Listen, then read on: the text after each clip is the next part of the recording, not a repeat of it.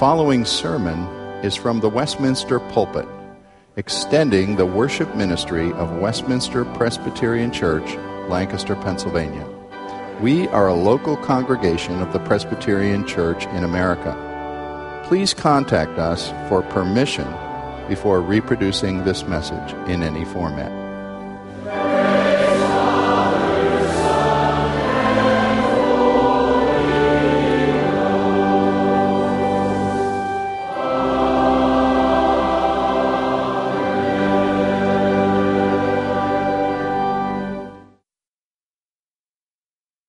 Turn to God's Word, to 2 Corinthians today. I'm not beginning a series of anything. We have completed what I wish to do with the Ten Commandments, and next week I'll tell you what comes next. But this is a uh, standalone message today on a very practical subject for our church.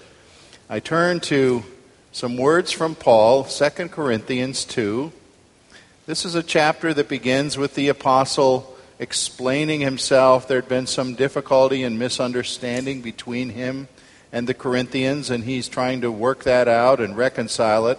He's also sharing in verses 12 and 13 that he said, I, uh, My spirit was not at rest because he didn't know where Titus was. He was supposed to meet Titus, and so things are in a little bit of a tizzy for Paul, you might say. But then he utters in the midst of that a great word of confidence and faith. And I read these several verses. I'll be expounding them only briefly today and do, doing more by the way of application of them uh, than anything else. But listen to God's word here. But thanks be to God, who in Christ always leads us in triumphal procession, and through us spreads the fragrance of the knowledge of Him everywhere. For we are the aroma of Christ to God among those who are being saved and among those who are perishing. To one, a fragrance from death to death, to the other, a fragrance from life to life. Who is sufficient for these things? For we are not, like so many, peddlers of God's word, but as men of sincerity, as commissioned by God in the sight of God, we speak in Christ. This is God's holy word. Today I'm remembering a woman I knew in the church I served in Maryland quite a few years ago. A fine disciple of Christ, a leader in women's Bible studies and other ministries. Eileen was a striking woman. She was able to afford fine clothing. She always was dressed impeccably. And she must have also shopped, I would have thought, at least, at the perfume counter where some people perhaps couldn't afford to shop. And Eileen had a distinctive perfume that it, it, seemed to me, at least, that she always wore. I couldn't have told you what it was. I never asked that question. But my only criticism of her would have been she wore it to excess, I think. I could enter that church building, which was a smaller building than this, but I could be in one part of the building and maybe move about and not see Eileen and not be sure if she was there by my eyes, but I knew she was there. Because she had passed through, literally, if she had gone down a hallway or been in a room that I was in next, I knew she was there. Because she had this distinctive perfume that was very strong that you could always notice. You did not need to be a bloodhound to find Eileen in that church. Wonderful woman of God. Well, Paul wrote here in 2 Corinthians 2. And as I say, he was in a bit of turmoil in the beginning of this letter. Someday I hope to preach through this whole letter with you. But uh, things were at sixes and sevens, you might say. The, the Corinthians had misunderstood some things and been hurt by some things. And he had to smooth their feathers. And then he was expressing his own anxiety about where Titus was because he wasn't found in a, in a spot. Boy, you know, we all feel like that sometime. Uh, and Paul was just a little upset here, like our little friend this morning. And he wasn't making that kind of noise, but he was letting them know that there are difficulties in ministering. But then it's, it's like he takes a hold of himself at verse 14. And he kind of goes off on a digression that actually lasts for several chapters and expresses a tremendous positive word of thanks that God is indeed doing something wonderful through the ministry of the apostles and the beginning of new churches. And so we have this great verse that has long grabbed my attention when he says, Thanks be to God, for in Christ he is always leading us in a triumphal procession, and through us is spreading the fragrance of the knowledge of him everywhere. I love those words. It's an intriguing idea to hear the knowledge of Christ compared to a fragrance in the air. Now, we know Paul's not talking about a literal smell, but it nevertheless is an interesting figure of speech. Of the five human senses, smell is probably the one mentioned the least in the Bible. But here in this remarkable verse, it is employed in a way that, that sort of stirs us up and stirs our imagination. I would put this verse alongside another word from Paul in Ephesians 5 2, where we read there Christ loved us and gave himself up for us as a fragrant offering and sacrifice to God. Now, pretty obviously, there he's using Old Testament ideas of the fact that sometimes offerings were made to God that were simply incense offerings. And there was no animal involved, it was just a matter of a a, a beautiful smell filling the air as, like a prayer, like a tactile prayer. Other times, incense was used along with an animal sacrifice because, let's face it, the burning of animal flesh isn't the most pleasant thing in the world. And by adding incense to a sacrifice, it was made more pleasant, not just for the observers or the ones making the offering, but in their thoughts, it was a pleasant thing coming before God. Now there's a special concept we think behind 2 Corinthians 2:14, this key verse I'm, I'm pointing you to this morning. We and the commentators are pretty agreed on this that it most likely came in Paul's mind from the common thing in that time in the world when a Roman general would have won a victory and was coming back to home base, whether that was Rome or some other city, and approaching the city in a grand victory parade. Uh, the, the, you know, the generals and the troops would want their glory, their, their conquests to be celebrated. And so this would be staged. The general would come in in his grand chariot with the finest matched horses at the head of the parade. The troops would all be lined up perfectly with their shields and their spears and everything. But also in the parade would be marching along, probably held by ropes or even chains, captives, slaves taken in the battle who were now paraded. And of course, the more people you had captured, the more glorious the victory appeared to be. So drums would beat, trumpets would blare, and another feature of it was that there would be metal bowls in which incense would be burned, so that clouds of fragrant incense would be drifting out all along this parade route you could literally not just see the victory, but you could smell it. We think Paul had that in mind. A strange image, perhaps, but, but look at how he applies it to what Christ has done. He's saying Christ has won a great victory on his cross and in his resurrection. And he, our commander, is parading through this world, through history, with his troops with him and, and those he has taken captive, whom he has stolen away from sin and death, and that would be ourselves. Actually, by the way, most commentators think Paul, in giving this imagery, looked upon himself as one of the captives in the parade, taken away from the jaws of death. And he's saying, What a thing! Here's Christ on his victory parade, and I am with him. What confidence there is for him as an apostle to know that he's involved in God's work. And it's as if the conquest can even be smelled upon the air. Well, as I've said, my message is an unusual one today because I've said most of what I plan to about the text as far as expounding it. I will come back to verses 15 and 16 before I finish. But what I want to do for most of our time today is apply this to the endeavor that Paul was engaged in, the work of planting new churches, and see how it touches on our calling to do the same in our day and age in 2014 and beyond.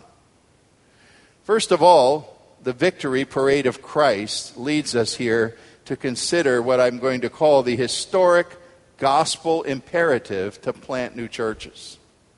Now, there's no question that Paul was acting under that imperative. We finished studying the book of Acts about six months ago, and we had gone through it for many months and looked at most of its significant passages and chapters and saw how the, the book was about the gospel moving out from the center in Jerusalem, touching on Judea and Samaria and the uh, farther parts of the earth, and the Gentiles began to be included in it. And God did amazing things as the Holy Spirit brought the message of Christ and changed lives, and tremendous things were stirred up. But I would hope that you would remember what happened in Acts, and the emphasis of Acts was not that the apostles went out and, and entered a town or a vicinity and just sort of had said, let's stage a, you know, we're going to have a two day evangelism blitz. And everybody who responds to Christ, that's great, and then we'll leave town and run to the next place even though it does seem like they're moving around pretty fast in Acts, we're just being given the fragments. We know that what they were concerned to do was to establish churches where people responded. And usually, Paul or the chief apostles would, would leave someone like Barnabas or Timothy or Titus or Silas in one of these towns to shape the people, train them, teach them, nurture them, guide them to get a church established there was this historic gospel imperative to plant new churches. And it was because of new churches being planted that, after all, what's most of the New Testament? Letters written to encourage and build up churches. We wouldn't have most of our New Testament if it was not that churches needed the encouragement and the writing of those who were more mature in the faith. Well, it's rather easy. You know, you say, all right, uh, you know, I understand that. That's what was going on in Acts. And I understand that that continued to go on in early church history in the early centuries. And, and you might even say, yes, I understand that that was going on, let's say, in, in uh, 17th and 18th century America as our country was settled and people moved across westward and churches. Sure, the continuing imperative to plant new churches. But you know, there are people who would say, well, I think the day for that is pretty well over. Pastor, don't you understand? We live in Lancaster County, Pennsylvania. This is the buckle of the Bible Belt. That's uh, so they tell me, at least as far as the northeastern United States is concerned. This is a very churched part of the country. Pastor, don't you understand? There are almost too many churches in Lancaster County. Some would say. I think they're absolutely wrong. Absolutely wrong. The imperative to plant gospel based churches goes on today. I can argue it rather easily, even on a mathematical model for you. I did not look up, and I know this congregation well enough to know that somebody will probably be on their phone with Google figuring it out while I'm preaching, but I didn't look up the population of Lancaster County in 1800, two years, 200 years ago. Let's say around the War of 1812. That would be just exactly 200 years. I'm just going to guess, okay? I'm probably within a, near shouting distance if I said under 50,000 people in Lancaster County 200 years ago. Now, we do know there's over 500,000 people today. The question I'm asking you is which of those two periods, 1813 or 2013, do you think, on a per capita basis now, proportional basis to the population, was better served by gospel preaching churches where the Bible was respected fully as God's Word, Christ crucified and risen was clearly spoken, conversions were happening, God was working, God's people were praying proportionately speaking to the population, which of those ages was better off? There is not any question. Access to that kind of a church was easier in 1813 in Lancaster County than it is today. We have not kept pace with our population, with churches that uphold the reality of Christ and the authentic Christian life, with churches who exude from their pulpits and their fellowships and their teaching assemblies and their outreach ministries the aroma of Jesus. Yes, we have lots of buildings with steeples on. Some of them haven't caught a whiff of the aroma of Jesus Christ for 50 or 100 years. And that is not meant to criticize any particular fellowship nor to exalt ours. It is meant to state a fact. We need new gospel churches in this day and age. Westminster Presbyterian Church has seen that as a big part of our calling and our heritage. And I want to just quickly trace a little bit. And some of you, this is old hat. But we have new folks who don't know what we've been doing here and are, have not been with us for a very long time necessarily. And if I trace this history, I really hope I can trace it not with boasting, not that you would go away and say, oh boy, that pastor was really showing off how great his church is. Boy, you've heard me wrong if that's what you hear. I want to say in humble thanksgiving to God, just a brief recitation of what God's been doing through us in this continuing gospel imperative to plant new churches now for a number of years. Okay, uh, at first, of course, starting in 1968, we had to be built up ourselves. But when this congregation had reached a certain point, a few hundred, I don't know exactly what the number was, in 1983 and 84, some folks who lived in Ephrata said, Hey, there's a number of us here from Ephrata. Why wouldn't we have a separate congregation? Not because we're mad at anybody, but because this would serve the community. And so a fledgling effort was begun.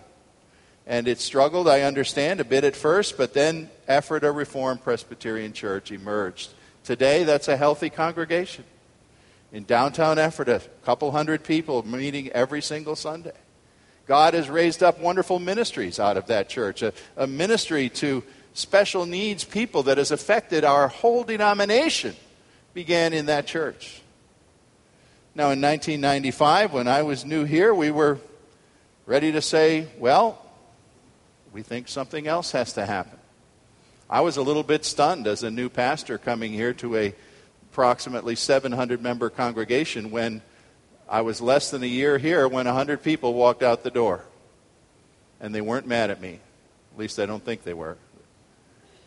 Just about 100 adults left us to begin Wheatland Presbyterian Church on the other side of town. God has done a great thing through Wheatland, a church that is very much like us, yet has its own identity, its own witness, its own ministry, and I believe it's about 350 people today uniting there in witness and worship and ministry.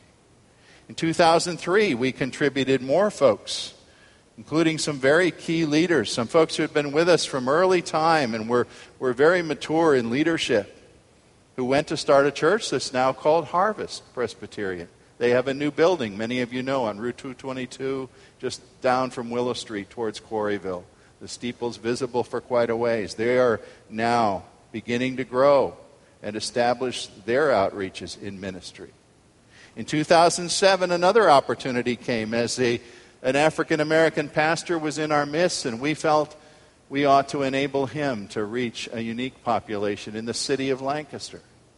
And so Stanley Morton began to be the focus of New City Fellowship, which now meets. And by the way, I believe it's next Sunday or the week after, New City will be at a new location of greater opportunity, we hope, as it meets in a Lutheran church at West King and Manor Avenue. This church is still developing. It's, it's not completely self supporting and self governing yet, but it's growing, and God is using it towards an urban population. Now, that's, you could say, humanly speaking, four successes. They're God's successes, they're not ours. And we need to be realistic and tell you that church planting has risks. It doesn't always work out as we want it to. Along the way, this congregation in the late 80s and early 90s was in Landisville with a church planting effort that was closed. After a lot of hard work, a lot of effort at evangelism and organization, it was finally decided that it wasn't growing as it should. Sadly, again, in Lititz in the 2000s, we saw a great beginning, hard work by talented, gifted, dedicated people, and it had to close. You know what? That's exactly like the apostolic age. There were churches founded by Paul and Peter and the others that did not go forward for various reasons. The tears and the reality of New Testament church planting are that you will not always see and realize what you think or what you hope you would try to do. Well, while all this was underway, just continuing the history, here we are at home base Westminster Church. And guess what? This church was not diminished by all these folks going forth from us. We grew more ourselves. Right now, we're teaching a new members class, and when they're received, I believe if all the accounts are shaken down at the end of the year, this, this congregation will have right close to 1,200 members. Now, those aren't 1,200 people who are sort of imaginary and some of them have moved away and are long gone or something. Those are 1,200 people who are primarily uh, going on with some kind of a loyalty to this congregation. How has this happened? How have we kept on growing? There would be some who would say to us, well, why didn't you just concentrate on, hey, you've got more land now that you didn't have before. Why don't you just build the, the super church, the Walmart church here, you know, and be everything to everybody and put everybody else out of business or something?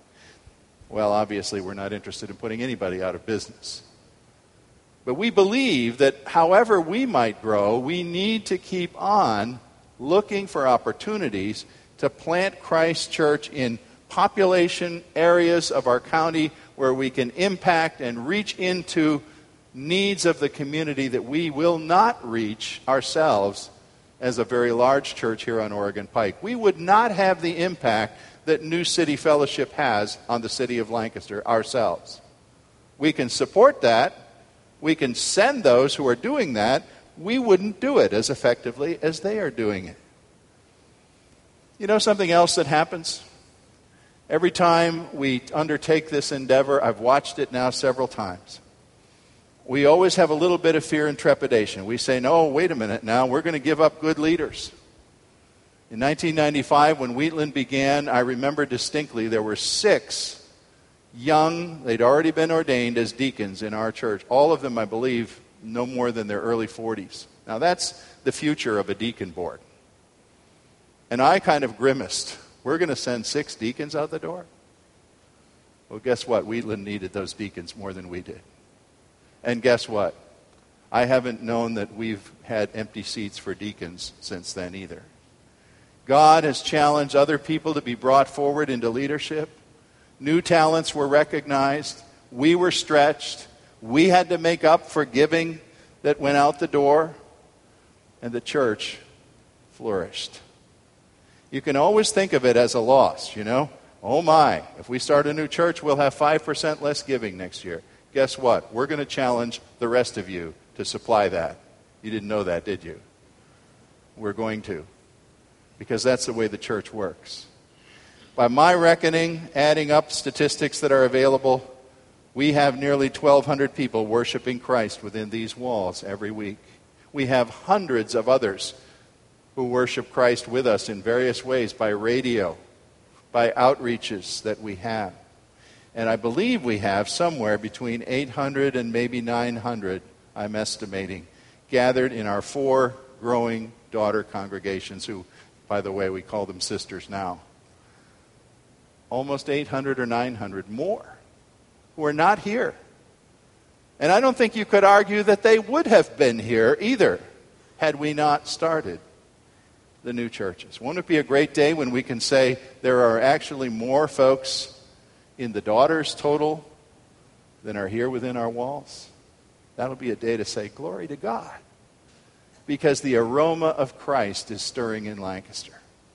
Now, then, I want to turn, and I think you all know that this is aimed at something we're doing in, in particular, and give me your patience this morning. I'll try to watch the clock. But what are we planning for our newest daughter opportunity? We're looking at an area of opportunity in Elizabethtown and Mount Joy, townships, areas that are growing, places that are actually within a short drive of the eastern suburbs of Harrisburg, close to Hershey. There are great things happening there, and we think a ministry could be developed there. And you know perhaps that Pastor Troy De Bruin, who's been on our staff for 13 years, I was watching him make a presentation about the church last night, and I thought, is this guy really 40 years old? Troy doesn't look 40 years old, but he is. Now, His wife looks 30. Free compliment for you, Amy. Uh, and yet they have a beautiful family of six children. We believe Troy is ready for this ministry. That doesn't mean he's Superman. It does mean he's been tested. It does mean he's gifted. He's a great preacher. When he preaches on Sunday morning, we always get at least one blue slip comment why don't you have that guy preach more often? Which I take to mean they want me to preach less, is what, what is being said. We believe Troy's ready. He's not ready to do it all by himself. He has a session. We have a session organized around him. I am one of six other elders meeting with him every month to guide and direct as plans are being laid. We won't leave him all alone to fall down on his face. Many questions exist. Come tomorrow night at 6:30 and find out some answers. But I'll just suggest a couple. Where is this fellowship going to meet? Everybody wants to know that. We don't know the answer yet. We know a possibility or two, but we're not going to announce it till we're sure of where it's going to be. What exactly is it going to look like? Those things are being formulated. It's going to look a lot like us, but obviously different. Aren't your children a little bit different than you are? You know, all parents want to sometimes force their children into a parental mold. Well, obviously, they have your DNA, they have your genes, but they become individuals. And that's what we want for this ministry. Troy said some things and has written some things. And by the way, I, I was going to mention the name. The name of the church will be Proclamation Presbyterian Church. Because this is going to be a church that will proclaim the glories of Him who has called us out of darkness into His wonderful light. Troy said some interesting things last night about who should go as a core group and who should not. I'm not going to repeat exactly what he said, but I'll give you my own version, shorter version. First of all, I would tell you who should not go. That sounds strange, doesn't it? If we want to motivate people to be a core group of a new church, why would we be negative? Well, because there's some people who should not go. And that are that is those people who have been perhaps in many church assemblies, three, four, five of them in a dozen years or so, and they can tell you a tale about what was wrong with every one of them. Let me tell you, folks, don't take your dissatisfactions and your discontent to a new church and expect it to be solved. That discontent exists inside of you, and you will take it with you. Don't go merely out of curiosity at the novelty of something new, because let me tell you, novelty wears off. If you're sitting on a steel chair in a rented hall instead of a nice soft pew, the novelty starts to wear off. And you better have something besides novelty holding you there. Don't go as a mere camp follower of the pastor. Gifted man that he is, Troy's a, a sinner saved by grace. He's also a Tigers fan, which is a real problem. Detroit Tigers. We'll talk about that some other time. But other than that, I don't find a lot of flaws in him. But let me tell you, he's a sinner saved by grace. And if you're there because of Troy DeBruin alone, you're there for the wrong reason. We do hope some of you will go. We hope by early December we'll have an idea of possibly 40, 50. I don't know how many of you would be motivated to say, I think I could undertake this ministry. If that's going to be you, you ought to live westward from Oregon Pike, I would think. Joining this church, if you live in New Holland, wouldn't be a real good idea. By the way, the, the, the, center area of it is, is at least about 15 miles from here. So this is one of the furthest out churches we've tried to start. You should be somebody who's zealous for the gospel. Not just saying, well, what am I going to get from this? I'm going to go and soak in more good Bible teaching. You need to be zealous for the gospel and for people who don't already know Christ. You need to be someone who's going to be involved, who's going to roll up your sleeve, who's going to take on a task. Because let me tell you, folks who just sit are not real useful in a brand new church. We need folks who will work. You perhaps need to think about sacrifices. You may have older children or teens, and you say, well, will they have a youth group right away? Probably not on day one, that's for sure. You need to think about those things. Maybe your youth need to be involved here on Wednesdays while you're there. That's a good thing to do.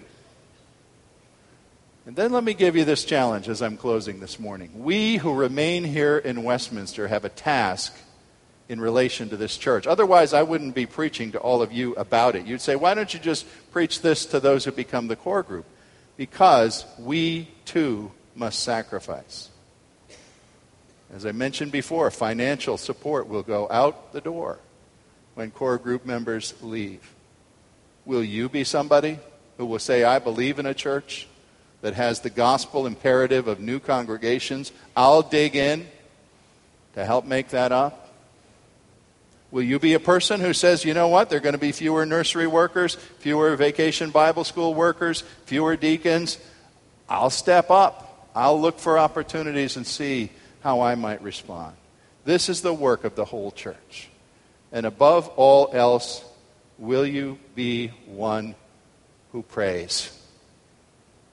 Will you begin to pray right now? that The Bruins are looking to buy a home. Will you pray that God will open the door to the right home for them? possibly soon, the right place to meet, the right decisions that need to be made. Lots of decisions are awaiting. Troy wrote this in some of the materials that he handed out the other night.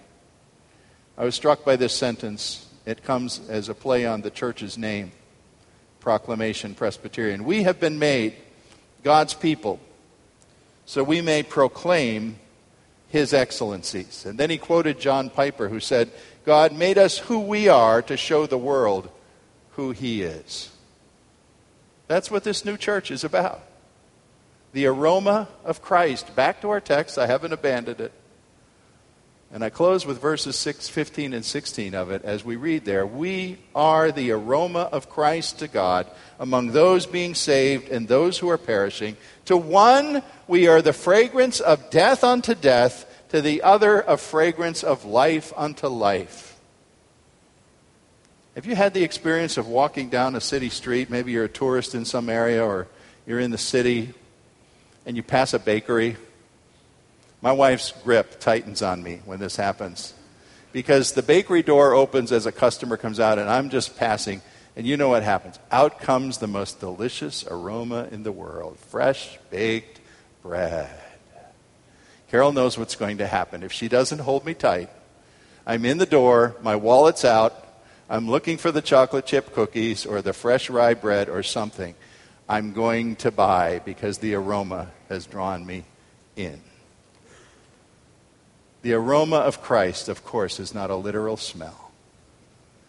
But can you imagine some people going past that same bakery shop that drew me in, smelling that, and turning to their companion and saying, what is that terrible stench?